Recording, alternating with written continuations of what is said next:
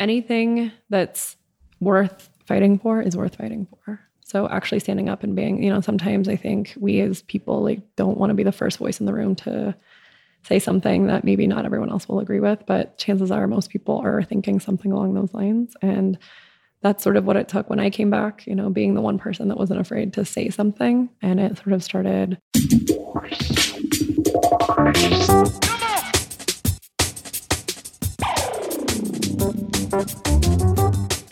The oil and gas industry, the driving engine of the world economy, delivering prosperity, innovation, and abundance across the globe.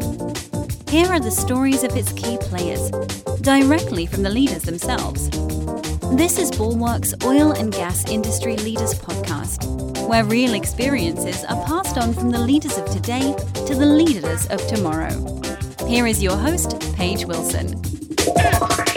Welcome to this week's episode. I'm sitting here this afternoon at the Independent Petroleum Association of New Mexico annual meeting in Albuquerque, New Mexico, with my guest, Claire Chase, president of the New Mexico Oil and Gas Association and Government Relations Director at Mack Energy Corporation. How are you, Claire? I'm really good. How are you? Pretty good. I got some food in me, so Always helpful. Hopefully, it was good New Mexican food. I had a salad Hmm. at the level five bar at the. Okay. Good view. Uh, it was beautiful, gorgeous, gorgeous, gorgeous. Yeah. I was just like, don't put me in the sun. I will fry. As do the rest of us. I know. Sunscreen's our friend. Uh huh. So before getting into it, I wanted to please ask everyone to support the show by taking a few moments to leave a review on iTunes, and I'll read it on the air. Claire, let's discuss how you got started in the oil and gas industry. Yeah, I would love to talk about that. So I was born and raised in the industry. My dad has been in oil my whole life. And so some of my earliest memories of spending time with him were going out on location. You know, when you're six and seven, I don't feel like you remember a ton, but what I have the clearest memory of is going out on location with the big shaker trucks, you know, that, you know, for seismic work. And he would take me into the trailer and show me the printout. And it was like these long papers with black and white squiggly lines. And he explained anomalies. And, you know, it was like just such a clear memory that stands out in my mind that like from then on I was just really passionate about the industry. Wow, that's very few and far between that people, you know, um, I also grew up in oil and gas, you know, fourth generation. And I, and, you know, my dad worked offshore. So that that's, that's super cool. I wish I had that experience Well, growing up. Well, especially for us as women too, right? I mean, like I think not a lot of us saw that and decided to take it on as a career. Right, right. You know, because it's kind of dirty. I mean, Right. you know, I mean, but I mean, I was in the best tomboy. way. Yeah, exactly. Yeah.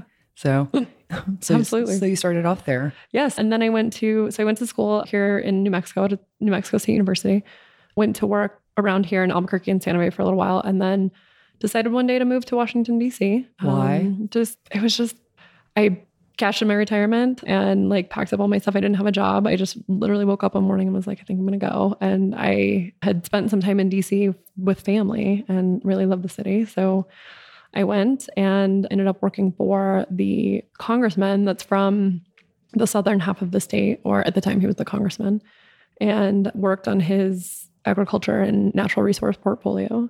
So I got back into the industry that way.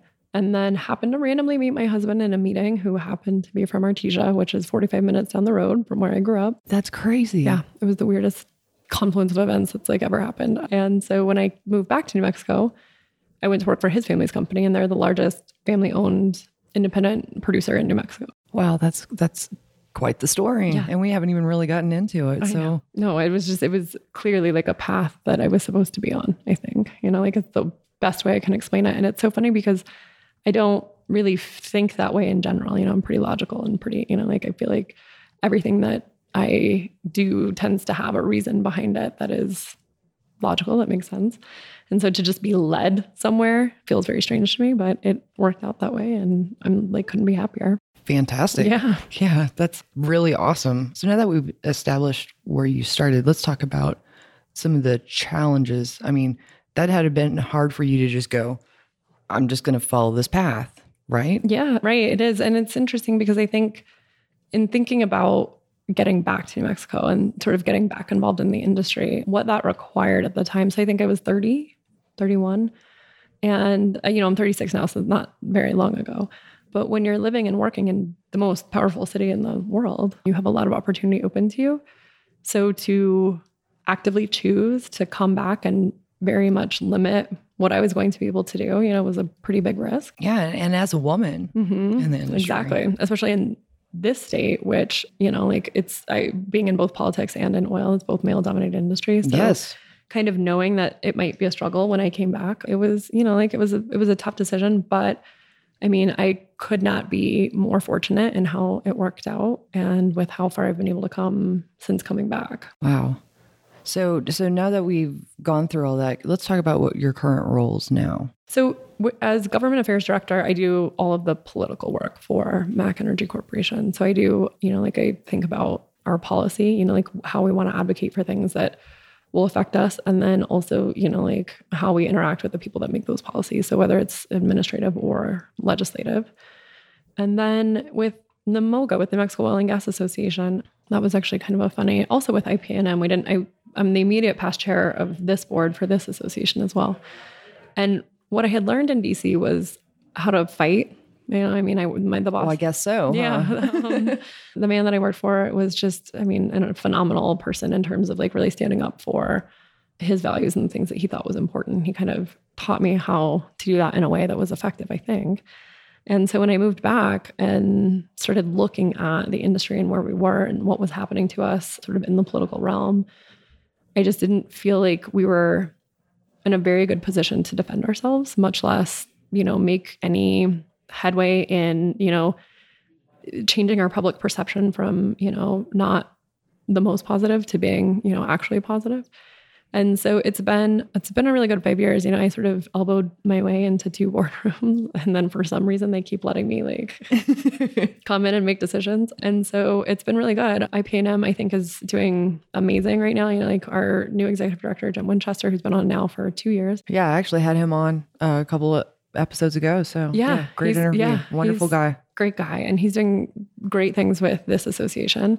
And then we brought on a new executive director at NMOGA as well. And that's been probably three years now. And he's just doing amazing. And so I feel like now we have two trade associations that are really hitting all cylinders and actually fighting for this industry that is so important to the state of New Mexico.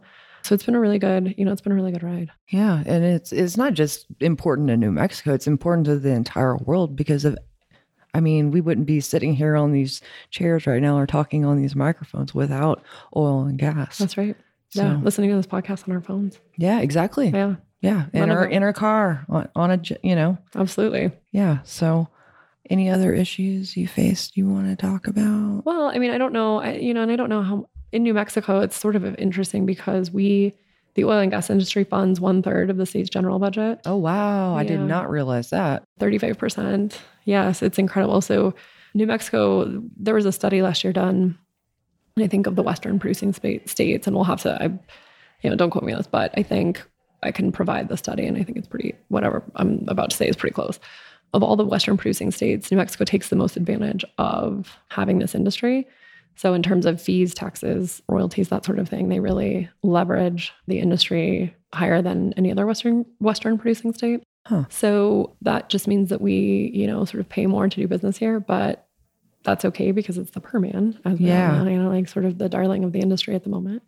And New Mexico, so uh, at, by doing that, we end up providing 1.2, 1.5, sometimes $2 billion to the state in terms of general fund revenue. So, you know, without us, there's not, you know, there's not, there's not much of a future for New Mexico. And we did not, you know, like people weren't understanding that when I came back from DC. You know, I don't, you know, the, our public perception was not the best. It was, you know, we had done a really poor job. And I think this is probably true industry wide, Yeah. but we tend to focus so much on what we're doing, which is incredibly important. hmm And, you know, creating this product that is, I mean, something that's, you know, been amazing for, you know, human flourishing Yeah. for a long time. And, you know, we would just sort of let the narrative be told for us by people who maybe didn't support us.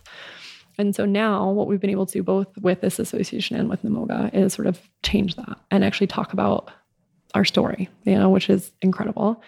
And so I think it's been, you know, I think it's been really good. I think people now understand the importance of the industry to the state and that, you know, of course we want to operate responsibly and, Well, yeah, absolutely. you know, like, and be good neighbors Right. and all the while sort of making sure that we provide what's needed to the state of Mexico in order for the state to succeed as well. So it's pretty great. Wow, that just kind of changes everything. I, I didn't realize how tremendous the entire industry is just in this state. Yeah. That's wow. That's 100,000 jobs, I think is how we, yeah, it's 100,000 jobs in the state of Mexico. And, And and can I have the link to that study? I will. Yeah, absolutely. I'd be happy put- to provide it. Yeah, I'll put it in the show notes. So if Yeah. anybody wants to read it, and Yeah. check it out. Pretty fascinating. Yeah, I- I, I- yeah. I want to read it. Yeah. So yeah, that's great. So if you had one piece of advice to give our audience, what would it be? Well, I think something that I've learned in working sort of the two industries that I work in, politics and oil, is that anything that's worth fighting for is worth fighting for. So actually standing up and being, you know, sometimes I think we as people like don't want to be the first voice in the room to say something that maybe not everyone else will agree with, but chances are most people are thinking something along those lines. And that's sort of what it took when I came back, you know, being the one person that wasn't afraid to say something. And it sort of started And not behind your computer. no, like actually having conversations with people. Yeah. Yeah. And especially people who matter. You know, it's it's whether it's in a boardroom or just having coffee with somebody. Yeah. I think it's important to just say, you know, this is what I think and this is what I feel and this is, you know, how I want to make this change. And I mean, at least for me, perhaps I've been lucky, but I think that I think it's a lesson that's sort of really carried me through my career so far. Hopefully continues to carry me into the future. Yeah, yeah, I hope so too. Mm. What book influenced you the most and why? So it's funny. I have a three-year-old twins. Oh my. Yes, it's a handful. Mhm. Three. Oh Yes. goodness. it's that's a really fun age uh, for people that don't have kids. Three is the three-nager phase is so real. And so last year, as I was transitioning actually off of IPNM and into NMOGA, I thought it would be a really great time to take on Atlas Shrugged because I'm crazy. And it, um, it ended up though, I, I was like so proud of myself because I actually got through it. Yeah. And that actually turned out to be the most impactful book that I think I've read. And I'm a pretty avid reader. I enjoy, you know, Did John Thomas get you to read that? I, did he talk about it? he I'm talked sure about he- it. Yeah. No, he yeah. We yeah. have these conversations about all the time. so it was actually not John Thomas that got me to read it. I don't even remember how, you know, it's something that's been on my list for a long time, but it's so long. It's such a big book that it's sort of dedicating the time to read it. You know, I, I just had never really done that. And I decided last year to go ahead and do it. And I've never been so glad for, you know, taking on the decision to read a book in my whole life because I just think it was really, I mean, you know, if you've read it or if you know anything about it, I mean, the lessons that you learn are pretty amazing. Yeah, I'm definitely gonna look into it. Yeah. Just based off he reads it every year, apparently. That's what he said, which I don't know how he does it. You know, he's got He's an engineer. and got kid number five on the way. I know. I know. I know. I- his poor wife, I told her last night when we were at the thing, I was like, I am not jealous, but have fun. They're really enjoy them while they're little. Yes, yeah, Because then it'll, I know. Then they get to be three teenagers, and it's like all hard. mm-hmm. Well, at least it's mostly boys. Yes, I know. I know it. So, what's your most used business tool? You know, I think sort of in the I, my job is so different though from like probably most of who you talk to in the industry. You know, I don't do a ton in terms of like operations or you know strategy A and D. I don't really do much of that. I primarily focus on politics. So for me, it's relationship building. You know, like making sure that I continue to talk to everybody that I can, whether it's you know the people that we work with in the industry, whether it's regulators, whether it's- Grassroots. Yeah, it's all that's what it all is. And I mean, I think once we as an industry understand that that you know like we have to continue to tell our story and to reach people in a way that we haven't before. I think we'll find that some of our you know some of the things that that the stories that have been told about us that aren't true will start to change. And so that's kind of you know it's just I hope I, I hope I'm still alive to see that. but me too. You know, yeah. But you know, everybody's got an opinion and everybody's got a keyboard and everybody likes to hide behind stuff. i and- know. And they like to spin facts in a way that they're no longer factual but it's fine Yeah. you know like i think just sort of making sure that we don't give up right? Like i mean Right, it's easy to get discouraged but but you know i think it's i here in new mexico we're seeing a shift. And so hopefully we can take that and you know translate it nationwide maybe. Yeah, yeah, or globally even. even better. Yeah, exactly. I don't know if this is necessarily applicable to you, but who would you say is your most respected competitor? yeah it's not i mean because i don't work on the operation side of the business i don't you know like i don't deal a lot with that and we tend to be a company that gets along with everybody because we're family owned we've been around a long time the impact of the business in the community where we operate you know is pretty significant so I mean, when I get into a boardroom with the people who would be my competitors, it's never like in a competitive situation. It's always how are we going to do better for this industry? And so I think that's really great. yeah, know, that's like, almost unheard of in, in a lot of other industries. Yeah, I think so. And so, and I, I'm sure there's competition. I mean, no doubt. But at least here, I think we find that we work really well together as an industry. And so it's been really nice to be part of this to be part of this group because I, you know, like just the the amount of knowledge and experience and I don't know, work in the Permian that a lot of these guys have done is incredible. And so I always am so lucky to have the opportunity to learn other sides of the business that I don't get to experience every day. Yeah. Yeah. What's your most important lesson learned? And I know this is probably going to go back to your advice that you gave to our audience. Yeah. Actually, no, that's exactly right. I do think I always, I think the one, like I could circle back to one moment, and it was when I was working for the congressman in Washington, D.C. I'd only been with him for two months, and we were working on an issue that the leadership didn't really want to address right at that exact time. And my boss was like, Yeah, I don't really care because it's the right thing for New Mexico. So we're going to do it anyway. And I said, Okay. And so he took me down to the House floor during a vote. It was, a, it was an amendment that I had drafted and worked on. And we thought we had it. You know, like we were, so the vote, we lost by four. We lost our amendment by four. And for me to have been, you know, like a 30 year old who had been in DC for like five months and it was my birth. Crushed. Well, I was, but it wasn't. It was like the experience was something that was so amazing, right? So if you've never watched C-SPAN, and I, I mean, I have. I okay, well, um, that's I'm impressed because I was a campaign manager for. Oh, uh, so yeah. Okay, so you get it. So if you watch the votes on the House floor, it's like a crazy like flurry of activity. You have four, activity, 435 members that are running around, you know, like casting their votes and I'm helping my boss pull all these members aside and have these conversations. You know, he's having his own, I'm having my own.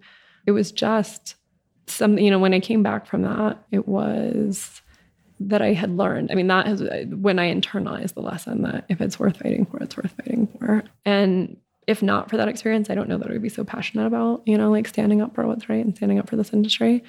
And so I think that would be like that one moment and learning that one lesson. Like, I think, you know, I don't know that everyone can look back to to the one moment that sort of changed the way that you see things or changed how you you know move forward in your life. But for me, did you know at that point that that was a a little bit? Yeah, you know, just having never been in a situation like that and understanding that not only I could do it, but I could hold my own was definitely an eye-opening experience as a young woman. But you, you must know? have been proud because I mean, f- only four yeah, votes, especially working against leadership. You know, yeah. like that's you know that's it was it was an experience for sure. Yeah, I can only imagine. Yeah, it, I mean, yeah, even now looking back, I, you um, know, Don Young from Alaska, I was like, oh my god, you know, like, I see you on TV. Like, I can't believe I'm actually having a conversation with you about a land transfer, you know, like, of all things.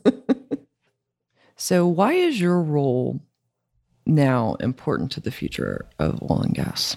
When I came back from DC and I was sort of looking at the future of the industry in New Mexico. I realized that our, like I said before, our trades, I don't feel like we're really standing up for us.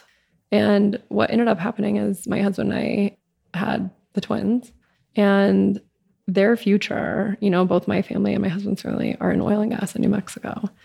So their real future, I mean, like, you know, it is this isn't just some some, you know, like idea that's out there for, you know, for me their future depends on the success of oil in New Mexico.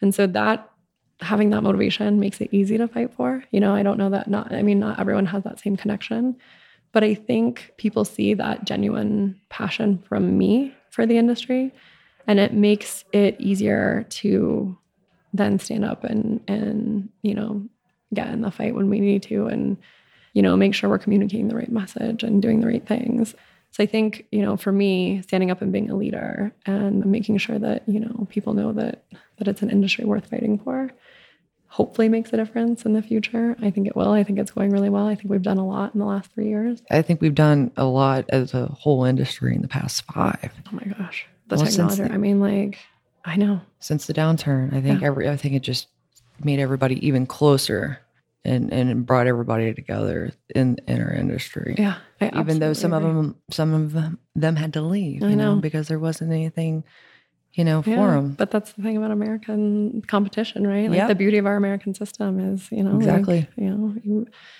the ones who are smart stick around. You know, the ones who aren't sometimes have to step back, and you know, it makes the industry leaner and better and more advanced every day. It, it kind of helps it change a little further and advance as far as technology goes. Mm-hmm. You know, because we still have engineers like John that like to play around in you know Excel. I- You know, It's like a hobby, right? Yeah. I mean, I just couldn't imagine doing that. Although when I'm talking to politicians, it's like, I don't know how you do that either. So we all have our place, right? yeah, exactly, own exactly. skill sets. What's your favorite podcast, by the way? You know, I have to think of yeah, I'm terrible at listening to podcasts. I am so like and as a so I was born in 83, right? So as a like the first generation millennial, like the very first. But I was just recently listening to one and I want to say that it was the George Willis. Is that a guy? Does he narrate? It's like a history podcast. Oh, I was listening all about World War One. I. know I I'll have to love, I love stuff like that. I know. Well, and you know, like I just, I mean, we, I've been traveling a little bit more internationally lately, and I don't think, you know, like in looking back and what I learned about, you know, global history in school, I just don't think we learned that enough. wa- no, we didn't, and, And- and half of us wanted to just go to sleep I know, anyway. right? I mean, I just we need to redesign the way that we teach these subjects, but. Another project for another day. It's a anyway. I lo- it's a history podcast. I was learning all about World War One because I had just been in the Balkans and I like didn't really recognize the Say George Willis, Yeah. It might not be that. I can look. because I want to put a link in the show notes for everybody That's if they're awesome. also interested. Oh, Dan Carlin. Hardcore history. Oh yeah, yeah, yeah, yeah, yeah, yeah. George Willis. Jeez. My brain. It's all that driving, right? It is. well, I do have revisionist history and serial, of course. Yeah, everybody's got cereal. I'm a, I'm more of a Joe Rogan fan though. Yeah. Yeah. And, and and because I'm a podcaster, I, I I can't spend too much time listening to podcasts. So I actually watch him on YouTube. Oh, Yeah, it's just better. easier. Yeah, Yeah. I just can't. I can't. You get burnt out. yeah. I So- know. I, well, and I end up, I do, I listen to a lot of audiobooks. That was, it's, you know, how I got through Atlas Shrugged. Was being able to both read it and listen to it when I Okay, was good. driving. You Yeah. New Mexico's a big state, so I spend a lot of time on the road, and so it was helpful to be able to do both. Yeah, But yes, and sometimes I listen to podcasts, and so yeah. I started on the World War One, and it was really interesting to remember, you know, all the things that I had forgotten about how. It's like a little refresher. Yeah, it was great. That's good. Yeah, I'm probably gonna listen to that later. Yeah, So I mean, I highly recommend it. He tells it in a really good way. I like good storytellers. Yes, right. Yeah. it's all about the narrative. Exactly. Thank you again for joining me, Claire. If people want to reach out to you and or get to know more about NMOGA or your company, how can they go about doing that? Yeah, absolutely. Go online, www.nmoga.org or Mack, which is, I think, www.mec.com. And then you're on LinkedIn, We are on LinkedIn, on Facebook. Well, I'll just put your LinkedIn profile on here so everybody can reach out to you that way. Yeah. On a more professional level than a personal. Absolutely. So, all right. I mean, Facebook's only full of pictures of my kids. So. if you want to see Claire's twins, Yes, find her on on my face. private profile. Yes. they're real cute, but just keep in mind they're three teenagers and they're not as cute as they look. Yeah, yeah. I understand completely. All right. So that concludes this episode. So just remember it's up to you to open the next door. Now here's events on deck. Okay, before heading into the events on deck for July, I have a few OGGN announcements. We moved our happy hours to quarterly, and so the Houston and Midland happy hour will be in sometime August or September. Be on the lookout for the date to be announced. And we are launching our Denver happy hour on August 29th from 4 to 6 p.m. All the details are below. And now let's move on to the events on deck.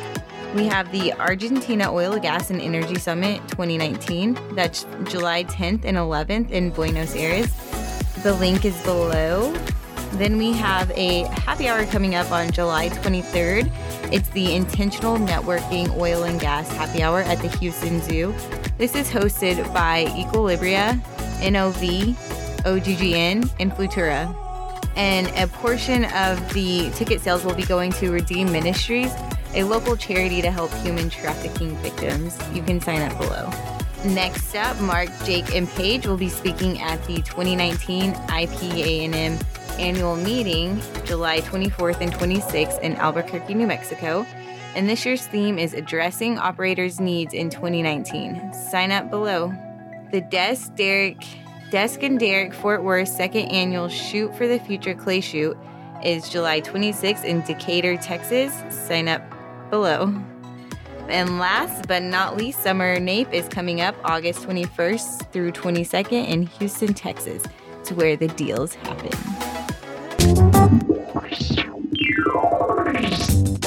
Tune in next week for another intriguing episode of Bulwark's Oil and Gas Industry Leaders Podcast, a production of the Oil and Gas Global Network. Learn more at oilandgasindustryleaders.com.